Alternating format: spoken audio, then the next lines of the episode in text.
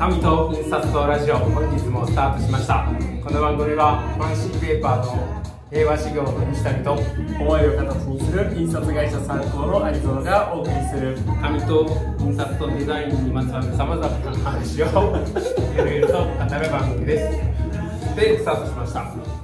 ですね。いやー、スタートしましたね。今日で、はい、いやもう西谷さんが、はい、ただでさえ毎回のオープニングこうガチガチになるのが、はい、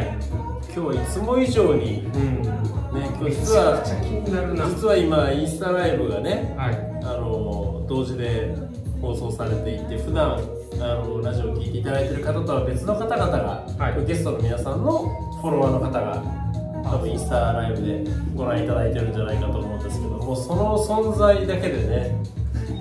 いっこ今脈拍にひゃくぐらいいるんでしょこれは残るもんなんですけど、それとも消えたら終わるんですか？残りますね。残るんだ。わかりましたそれでタイプかな。はい、何でしたっけ？頑張りましょうね、今日もね。まあさんじゅっぷんですから。そうそうそうそう、あの今日ね、はい、ディレクターケイシが買ってきた越谷ふわりうなぎ味っていうスナックスナック菓子、まあ、米名称米菓になってますけど、あらおかきな、おかきやばいっすね。これ食べてないんですよ。あのね、なんだろう、もうね、おかきなのに、はい、うな重ね、皆さんめちゃくちゃ美味しいって言ってたじゃないですか。もう止まんないもん、うん、もうこのまま袋なくなるまで食べ続ける気がしたから、うん、無理やりお茶で口洗ったもん、うん、いや、なぜ食べないかというと、うん、私、まあ、ビールはちょっと今日いただきましたけど飲んでるこのおかきまで食べると、うん、もうグダグダ感がおそらくえ、じゃ今はグダグダじゃないってこと？グダグダじゃないですギリギリいや、それであのもう一個今までハマってるやつで、はい、このラジオのメンバーで、はい、まあやっぱ同じおかき、せんべいか、はい、無限エビっていうのが、これもやばいですね。で、あまりにも食べ過ぎてるので、多分人生で食べだからこれ以上食べたらダメって許容量を多分もうすでに超え始めてるなんですけど、まあまだしばらくは続く。でやっぱあのー、これ食べると本当に私だからこれラジオ終わってから食べますんで、まあとにかく美味しいんですね。これただ買えないんですよ。越谷まで行かないと買えないらしいです。それがね、走って買ってきてマルゲツとかで売っていてほしいですね。はい、そろそろ本題に行きますけど、はい、今日はゲストトークですからね。にじゅうきゅうかいめのゲストトークということで、うんうん、まあ今あの平和修行さんのね、ペーパーボイス東京で、はい、ペーパーハット展というのを開催してますけども、はい、その、えー、グループペーパーハットのお二人に今日お越しいただいて、うん、はい、ペーパーハットの建築から見た紙というテーマでお送りしたいと思うんですけども、はい、とまあペーパーハットのお二人がどんな方々なのかということで、はい、簡単にご紹介いただき紹介ですね。だいぶ難しい、読んで俺も噛んだもん。はい、えー、っとですねペーパーハットさんのご紹介なんですけども、にせんにじゅういちねんさんがつに東京芸術大学建築衣装の、えー、これが蓮谷義人さんと東京大学建築構造の下田裕太さんのお二人の学生によって発足したのが素材研素材研究設計所のペーパーハットさん、はい、で素材の研究からものの特質を発見し、身体との関わり合うもののデザインを行っています。で最初のプロジェクプロジェクトが紙という素材を用いて、えー、帽子を作るというもので、えー、その最中に平和修行の上谷スリー太郎と出会ってしまってで紙という素材をより深く探っていくと同時にデザインの領域を、えー、広げていかれているという、このこんなお二人のにご登場いただきました。はい、よろしくお願いします。すいません、リズムを苦しませていやもう十分です慣れるまで僕たちが声の出し方がわからないいや、よろしくお願いします。お願いします。まず早速なんですか、この学歴のインフレ感。確かにね。芸大と東大ですよ。東京大学ってね。芸大の芸の字だって書けないよ。難しい方です。これは東大の僕でも書けない。いや、書けてください。書けてください。からまずはそんなこう学歴をお持ちのふたりのなんでしょう略歴から、うん、えまあしもしもって私いつも呼んでるので、うん、まずじゃあ下田さんしもしもからはいはいお願いします。えっと自己紹介ですね。うん、そうですね。はいえっとまあ東京大学出て今は建築の構造エンジニアという仕事をしている下田と言います。うんはいお願いします。まあ、構造っていうとあんまりイメージ湧かないと思うんですけど、うん、建築のまあ材料だったり形っていうのをこう構造計算っていうエンジニアリング、うん、コンピューターとか使ったり計算をしながらこう建物を実際に建てる時に必要な実現させるために必要なことをこう計算させるような職業をしてます。だいぶ硬い説明になっちゃったけどまあ要はあの材料が好きなんですよ仮面も含めて。はい、でまあ昔から折り紙がすごい好きで。それがきっかけでこのプロジェクトが始まったので昔から紙にはすごく親しみがあります。はいよろしくお願いします。よろしくお願いします。ハッスは僕は、まあえーとまあ、東京芸術大学の学部からまあ入って高校を卒業して芸大に入ってで建築学科建築科を卒業して同大学の大学院に進学してこの間のさんがつに卒業したばっかり。出席で卒業したらしいですよ。おーすごいね出席嬉しい限りそんなそんなやつ見たことないよね。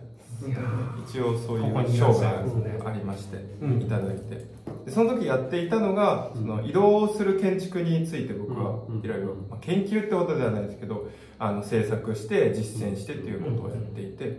一人が持ち運べるぐらいの大きさの空間を、まあ、あの制作するっていうのことを、うんまあ、今までもやってきたしこれからもちょっと続けていこうかなっていうふうに考えてるっていう感じです。でまあ下田と一緒でその素材は好きで小さい頃から建築家を目指すというよりかはものづくりが好きだったので、うん、あの自分の手を動かしてものづくりするっていうのをずっと続けてる感じです。でね今ねその建築の構造と建築の衣装っていう言葉が出てきましたけど。これあの紙の人間には全くわからないですけどえとどう違うんですかこのふたつ。まあ建築はすごく大きなものを作らなきゃいけないので、うん、えと分業していろんな人がこう関わって作るんですけどその中でも、えっとまあ、デザインをメインのにする人と、えっとまあ、構造、まあ、エンジニアリングをメインにする人と、まあ、他にも設備だったりいろいろあるんですけど。あのそのまあ分業した結果出てきたふたつです。なので通常をけあの建物大きいのを作るときに一緒に力を合わせてデザインの面とエンジニアリングの面を一緒にやっている、うん、有名人でいうと、うん、まあ例えば、えー、隈研吾さんと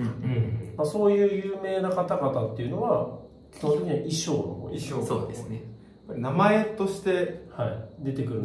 のは建築衣装の領域にいる人たちがいわゆる建築家とか呼ばれる人たちっていうのは大体ハッスの領域でそうですねエンジニアはすごい謙虚な人が多いですね親僕なんて名前があの某姉派さんはああ構造の方にそうなんですよまあそれが一番あのこの職業を有名にした事件でまさにです裏方っていうイメージでもあるんですか？うーん、まあそうなんですけど、えっと、ただこうなんだろう新しい材料だったり新しい形で物を作ろうと思うと前に出てくる、うん、例えば東京タワーとか、うん、そういうものを作ろうと思うと、うん、やっぱりエンジニア的な人があの名前を一番に出して作るっていうエッフェルさんとか有名なエッフェル塔のエッフェル塔のエッフェルさんは構造家あ、そうなんだ。そうなんだ。平和体かもしれない。まあでも一般の人があの建築家っていうと多分衣装の方を想像する人が多いけども、まあ分業制だから衣装の人だけでも成り立たないし、まあもちろん構造の人は構造として必要なんだけど、衣装の人と一緒に組んで初めて建物ができるっていうことでしょうね。はい。そんなお二人がどう出会ってでよりによって紙で帽子を作ることになったんですか？あの東大と芸大と、はい、あと東工大学ってみっつの大学東京工業大学のみっつの大学が卒業制作のあのコンペティション、設計競技っていうのを毎年開催していて、でそれのいちねん違いで、まあ、下田の方はいっこ上なんですけど、あの出場してたんですよね。それの関係で、まあ、顔, 顔を合わせることになり、であのお互いまあ素材、さっきも素材の話してましたけど、あのものづくりが好きだと。で僕がもともとあの紙であのものづくりをするのが好きで、で特にあの映画とかのキャラクターをあの、まあ、コスプレとか言われてる領域ですけどはい、はい、帽子を作ったり、はい、マスクを作ったり服的なものを作ったりっていうのが好きで、はい、すごいですよ。ダース・ベイダーとかかぶり物めっちゃリアルなやつ作ったり、今想像するとなんか想像できそうですけど、その頃からじゃあそういうのそうですね、まあ、建築に携わる前からそういうのに興味があって、ただそういうものってやっぱりもともとあるビジュアルを紙で模倣するっていう形だったんですよね、うん、でそれをあのそのレベルではなかなかこう作品だったりその製品としてあの世に出すようなことは難しくて、やっぱりオリジナルのものを作りたいって思いがあって、うん、でそこでその紙の素材それその特質を生かしたものを、例えば紙って折り紙だったりとか、うん、あの紙ならではのこう加工法なんていうのが世にもあるんですけど、うん、そういうものをあの下田と一緒だったらできるんじゃないかっていう期待を持って声をかけたのがきっかけでした。うん、でまあ、僕も折り紙の幾何学を、まあ、大学の時も研究していたのもあって、折り紙の幾何学を大学で研究してあしてました。あまあ東大でしょはい、建築構造ですよね。はいはい、はい、全く言葉がつながらないちょっとあの散らかりそうですけど、八百屋に行ってコーヒーの入れ方勉強してますみたいにつながらないんだけどいやもう折り紙を建築に生かしたらすごい面白いことがいろいろ起きるんじゃないかっていう、はい、要するにそういうことで、例えば、うん、あの折り紙のように小さく畳める建築ができるんじゃないかとか、うん、折り紙の技術を使えばいちまい の, あのシートから建築をこう折り上げて作るみたいな、うん、新しい作り方の建築ができるんじゃないかとか、うん、そういうような発想をどうやったら実現できるかなとか、うん、大きくするとまた問題が出てくるんで、それをこう幾何学理科力学で解決するっていうことを想像できる。まあそう、まあ、でもそういうことに詳しいんですけど、まあデザインってなるとやっぱりこのハッスの力を借りるとさらにそこをこうブーストしていけるなっていう感覚があって、それで組み始めたのが始めたのがにせんにじゅういちねんさんがつで、はい、で多分あれですよね、上谷杉太郎との出会いっていうのは去年の夏、うん夏だじゃあそれぐらいぐらいですよね。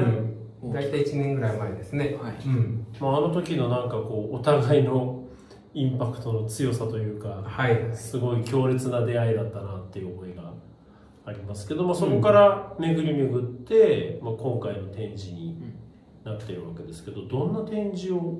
今ペーパーを今週の土曜日までですけれども。はい、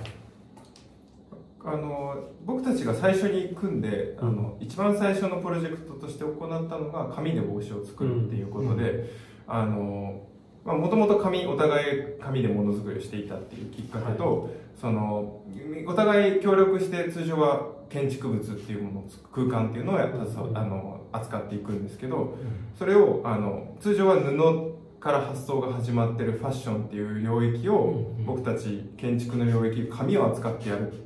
別の領域からそのファッションっていうものを捉えてみるっていうことをすれば、あのその人たちがやる作るものとは別のものができるんではないかっていう可能性から、その紙で帽子を作るっていうプロジェクトを最初に行っていて、はい、で今回の展示ではその紙で帽子を紙で作られた帽子っていう結果の、えー、と展示と。そこに至るまでに、まあ、あの途中であの西谷さんだったり安野さんに出会っていろいろアドバイスもらいながら紙をいただきながら作ってきた、うん、その結果までの過程も含めて展示してるっていうのが今回の、実際ね、その展示の会場に行くと紙を折る、曲げる、濡らす、染める、あともう一個なんだっけ、重ねる重ねるというその紙に対する加工ごとにどんなことができるか。でそれらが寄せ集まった結果として、えー、とこの前、えー、とあれは貝印さんでしたっけ、はい、のコンペに出展をされた紙の帽子が展示をされてて、で、まあ、それ以外にもともと最初に作られた紙の紙を素材として使った帽子が展示されてっていう、まあ、そんな展示会ですけれども、これそのなんだ上谷杉太郎さんとしては、はい、どんなこう思いで平和修行さんとしてこれをやろうとされたんですか？まあ先ほどハッスが多分説明してたんですけども、うんうん、紙で帽子を作るって、まあ、いわゆるクラフト的にも帽子って折り紙で作ったりとかっていうのはあると思うんですけど、なんか説明を聞いた時にまあ繰り返しになるんですけど、構造っていう発想と、えーと衣装っていう建築のふたりが、えー、紙を使って今のような紙の特性を生かした中で今までのファッションではなかった帽子をっていう話を聞いた時に、うん、これは面白いしやべえの来たぞと思いましたよね。そうですね。でちょっと私がその時多分お会いした時に紙の特性だったりっていうのを私は私でずっと、まあ、有園さんとも話で。メディアじゃない紙の特性っていうところでやっぱり濡らしたり曲げたり折ったりっていうところで、これはやっぱり他の素材でやる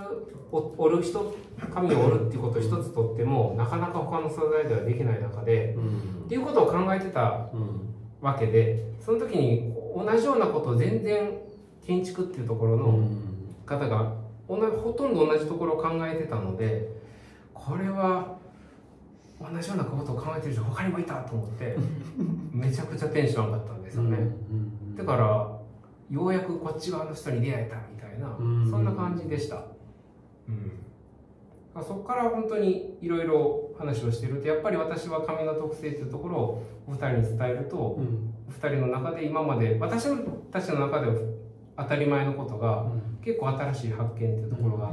あったみたいですよね。どんなところがそのなんだろう紙のプロというか紙の変態と出会って、は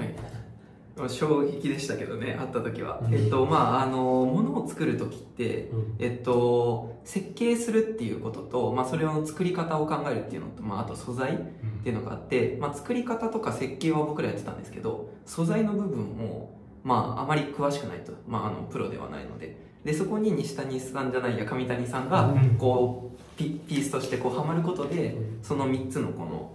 あのループがこうバーって回って、うん、こう面白いものがこうできてくるっていうような感覚がありましたね。まあ、例えばこう紙をあの幾何学的にこんな風に紙が変形したら面白いっていうのは分かってるし、まあ、こんな設計をしたらいいんじゃないかっていうのはあるけど、どんな紙だったらこういう変形をしてくれるかっていうのが分からない。でそんな時に上谷さんにそういう話をすると、あのあトレーシングペーパーだったら手のひらの上に乗せるだけで反り返りますよみたいな話をされて、湿気をねものすごく吸収する紙ですからね。でまあなんかそれを聞いた日の前その前の回の、えっと、紙と印刷とラジオ僕聞いてたんですけど、あのトレーシングペーパーの繊維はすごく短いんだっていう話をしてて、そことビビッとつながって、ああなんかこれは繊維が短いから水を吸いやすくてで変形しやすいんだっていうのが。うんポンと分かって、はい、であの今回の展示の作品にもなったんですけど、動く紙もあそうですそうです。このラジオがまあ一つきっかけ役に立ってますね。僕はうんそんなことを言ったなぜトレーシングペーパーが透けるのかっていうね、はいはい、なんか雪と氷にあのね粉雪をぐっと押し固めたら氷になって透けるっていうのと同じ原理だっていうようなことで。おまあ、あれね、ぜひこう紙にこう切り込みが入っていて、表と裏に違う場所にそのセロテープを貼って、そちら側が水を吸収しないようにしたところに、えー、霧吹きで水をかけると、もうあたかもその紙が生きてるかのように動くという、そういう展示もありますけれども。そうですね、体験コーナーですね。まあ、もともとその帽子そのものを展示するとか、そのファッションショーやろうか、でもなんかそれだと面白くないよねって思っていたのが結果的にこう、まあ、上谷杉太郎こと西谷幸太郎に会ったことで、幸太郎でいいんだよね、西谷の方にね。合ってます一瞬間違えたから絶対に分かんないですからね。あのなんだろう帽子、まあ、最終の作品が出来上がっていくまでの実験の過程を示すような、うん、まあそんな展示になっていったのかなと思うんですけど。うんそれこうどんな思いがあってああいう展示の形になっていったんですか？なんか建築の面白さって結果として出てくる部分もあるんですけど、うん、あのなかなか建築っていろんなあまたあるものづくりと比べても出来上がるまでめちゃくちゃ時間がかかる。うん、そうだね、確かに数年単位でこうことが進んでいくっていう。でその中で大切なのはやっぱりで, できた空間とか建築物だけではなくて、そこに至るまでどういう過程があったのか、どういう思いがあったのか、どういうこう実験があったのかっていう部分も同じぐらい大切に見ましょうよ、同じぐらい面白いですよっていうのが建築ならではの考え方だと思うんですよ。時間が長い分そういう部分もある、はい、それがその面白さがやっぱりここで僕たちだけでやってたわけではなくて、西谷さんっていう紙のプロの人とお話しすることによって出てきた新しい発想みたいなものがあって、結果だけ見せるんだよ、もったいなくて、うん、その間の面白さっていうのをどうやって伝えるかっていうのが今回の展示のポイントではありました。そういう意味ではその素材のとしての紙の面白さみたいなことが展示されているんだと思うんですけど、まあ、これね本当にあの世界中の方が聞いてくださってるんでなかなかねペーパーボイス東京にお越しになれない方もいらっしゃると思うんで、その素材っていうところをもう少しこう掘り下げていきたいなと思うんですけど、まあ、その展示の中でもあの表現されていることではあるのかなと思いつつも、その僕ら、まあ、印刷会社、紙屋さん、えー、それから、まあ、抜き屋さん、まあ、加工屋さんの観点とは違う建築をされている方々から見たその紙という素材にはね、まあ、建築だと、ね、金属だとかコンクリートだとかがメインの素材としてお使いになると思うんですけども、なんかどんな特徴というか面白さみたいなことがある、うん、聞いてみたいですね。うん、まあ一つは、えっと、紙が簡単に折ることができるっていうところですね。加工しやすさですね。今もふたつに折られてる、あのまあもうすぐ折っちゃうんですけどまあ、折るだけでこう屏風みたいに立たせることができる、うん、これがあのすごく面白いところで、布だと折っただけでは立たせることできないし、金属とか木材は、まあ、折れたとしてもこうそれをまた反対側に折るみたいなことをしたら、うん、まあ壊れてしまう、うん、紙は一度折るとこの山折りも谷折りもできるみたいな面白さがあるし、うん、まあ、その他にも切ることができるし貼ることができるしっていう、すごい加工しやすいので、うん、建築的に見るとあの、まあ、もちろん模型を作る時によく使われるすごい親しみのある素材ですし、まあ、あとは建具みたいなもの、屏風とか障子みたいなものに昔からすごくよく使われていたものっていう意味で、えーまあ、親しみあるしですが、うん、ただまあこのなんでこれが折れるんだとか、うん、あのなんで水を吸うとこう変形するんだみたいなところっていうのが、うん、あのすごい身近にあるので当たり前な気はしちゃうんですけど、素材として見ると唯一無二な特質で、うん、でかつそのそれに使ってる紙の繊維の材料とか長さを変えるだけで、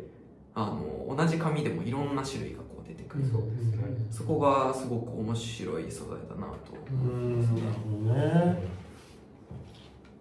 ずっと私たちいると、この業界にいるとなかなかその紙自体がそんな他の素材では見当たらないということに。そう普段折りまくってますからね。折りまくってるし折りまくってるし、うん、抜きまね抜きまくってる意味がねちょっとね心配ですね。今聞いてて思ったんですけど、うん、うん、建築模型によく使うんですよ。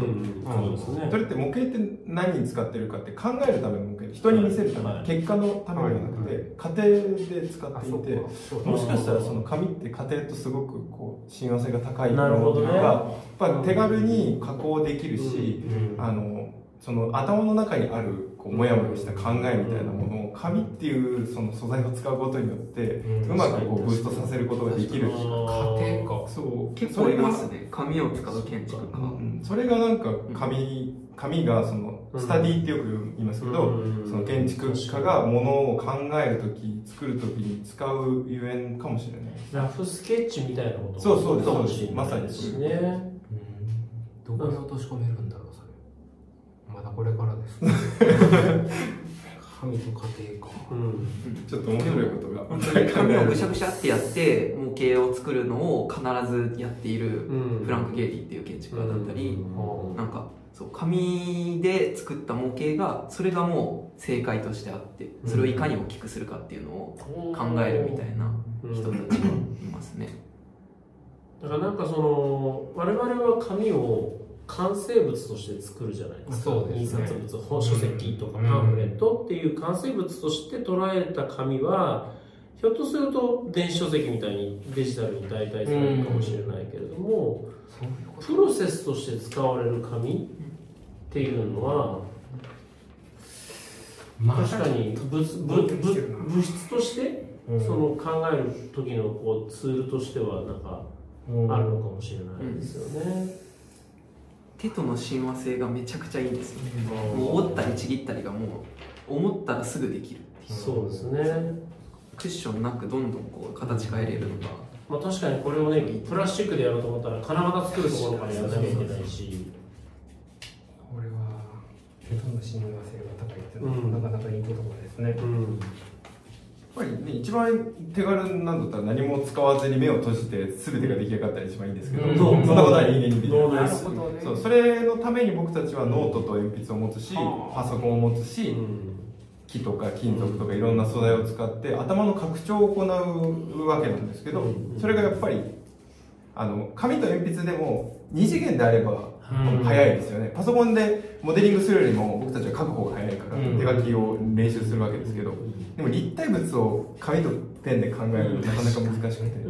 紙とペンって言いながらもう紙使ってても紙使って使ってんだけど、立体物ってなるとやっぱり紙は早いですよね、頭の拡張としては。なんかすごい腑に落ちることがいくつかあるんで、篠原さんがいつも何かあったらすぐ紙ピッて切って折ってたんで、作りますよね。あのメモ帳ピッてやるってね、あれも頭の中の具現化ですもん、拡張だ、きたなやっぱり。素材、これだ素材なんでしょうね。ちょっとここはまだまだ聞いていきたいところですけどね、これね。もうさんかいぐらいいますか。ぜひ展示会やれれば、展示会を毎年やればね。ということで、まあ、あのペーパーハット展、はい、今週の土曜日まで、はい、えー、ペーパーボイス東京で行っておりますので、はい、あの今日ねお話聞いてこれはなんか面白そうだなと思った方はぜひ足を運んでいただければ。そうですね、はい、えーと エスエヌエス とかでも、うん、ペーパーハット展とかで検索したら多分いろいろ画像とか動画も出てると思うので、はい、ぜひ調べてお越しいただく。くじから、えー、と夕方のごじまで、最終日もごじまでですね。はい、はい、そうなっております。じゃあ今日はあのペーパーハットの方にありがとうございました。ありがとうございました。いやーなんかいや結構すごい。めっちゃメモしてますね。これちょっと、うん、頭なんかねまだこうそれがどの自分たちの仕事とつなげられるかってまだ見えないけど。はい、ただなんか普段印刷の世界にいると、印刷の紙って世界にいるとこうね、どうしても未来悲観しちゃうじゃないですか。だけど彼らが見てるようなこう素材としての面白い、今目の前でずっとこう折ってますけどふたりとも聞いてますめちゃくちゃ聞いてる、頭めちゃくちゃなんか僕らには見えてなかった面白い特性、特徴みたいなことを気づかせてもらって、なんか可能性がすごいあるんだなっていう。いやでも本当に私ちょっと腹くくって、このマテリアルっていうか、うん、この業界、うん、この業種に対して積極的に何かビジネス化も含めてやっていくことできたいですね。もう今しかないと思いますね。ということで、はい、来週はあの、まあ、もうちょっとしがつになっちゃいましたけど、はい、まあ、新しくねこの業界に入られたとか学校に通われたっていう人たちも多くいらっしゃるので、紙の新入社員もね、紙関係、そうですよね、はい、なので、まあ、紙とか印刷とか加工の基本の話を中心にちょっと数回にわたってお届けできたらなというふうに思ってます。はい、頑張ります。はい、ということで、えー、本日もお聞きくださりましてありがとうございました。ありがとうございました。この番組はファンシーペーパーの平和修行の西谷と、思いを形にする印刷会社参考のアニゾノがお送りしました。ではまた来週。さようなら。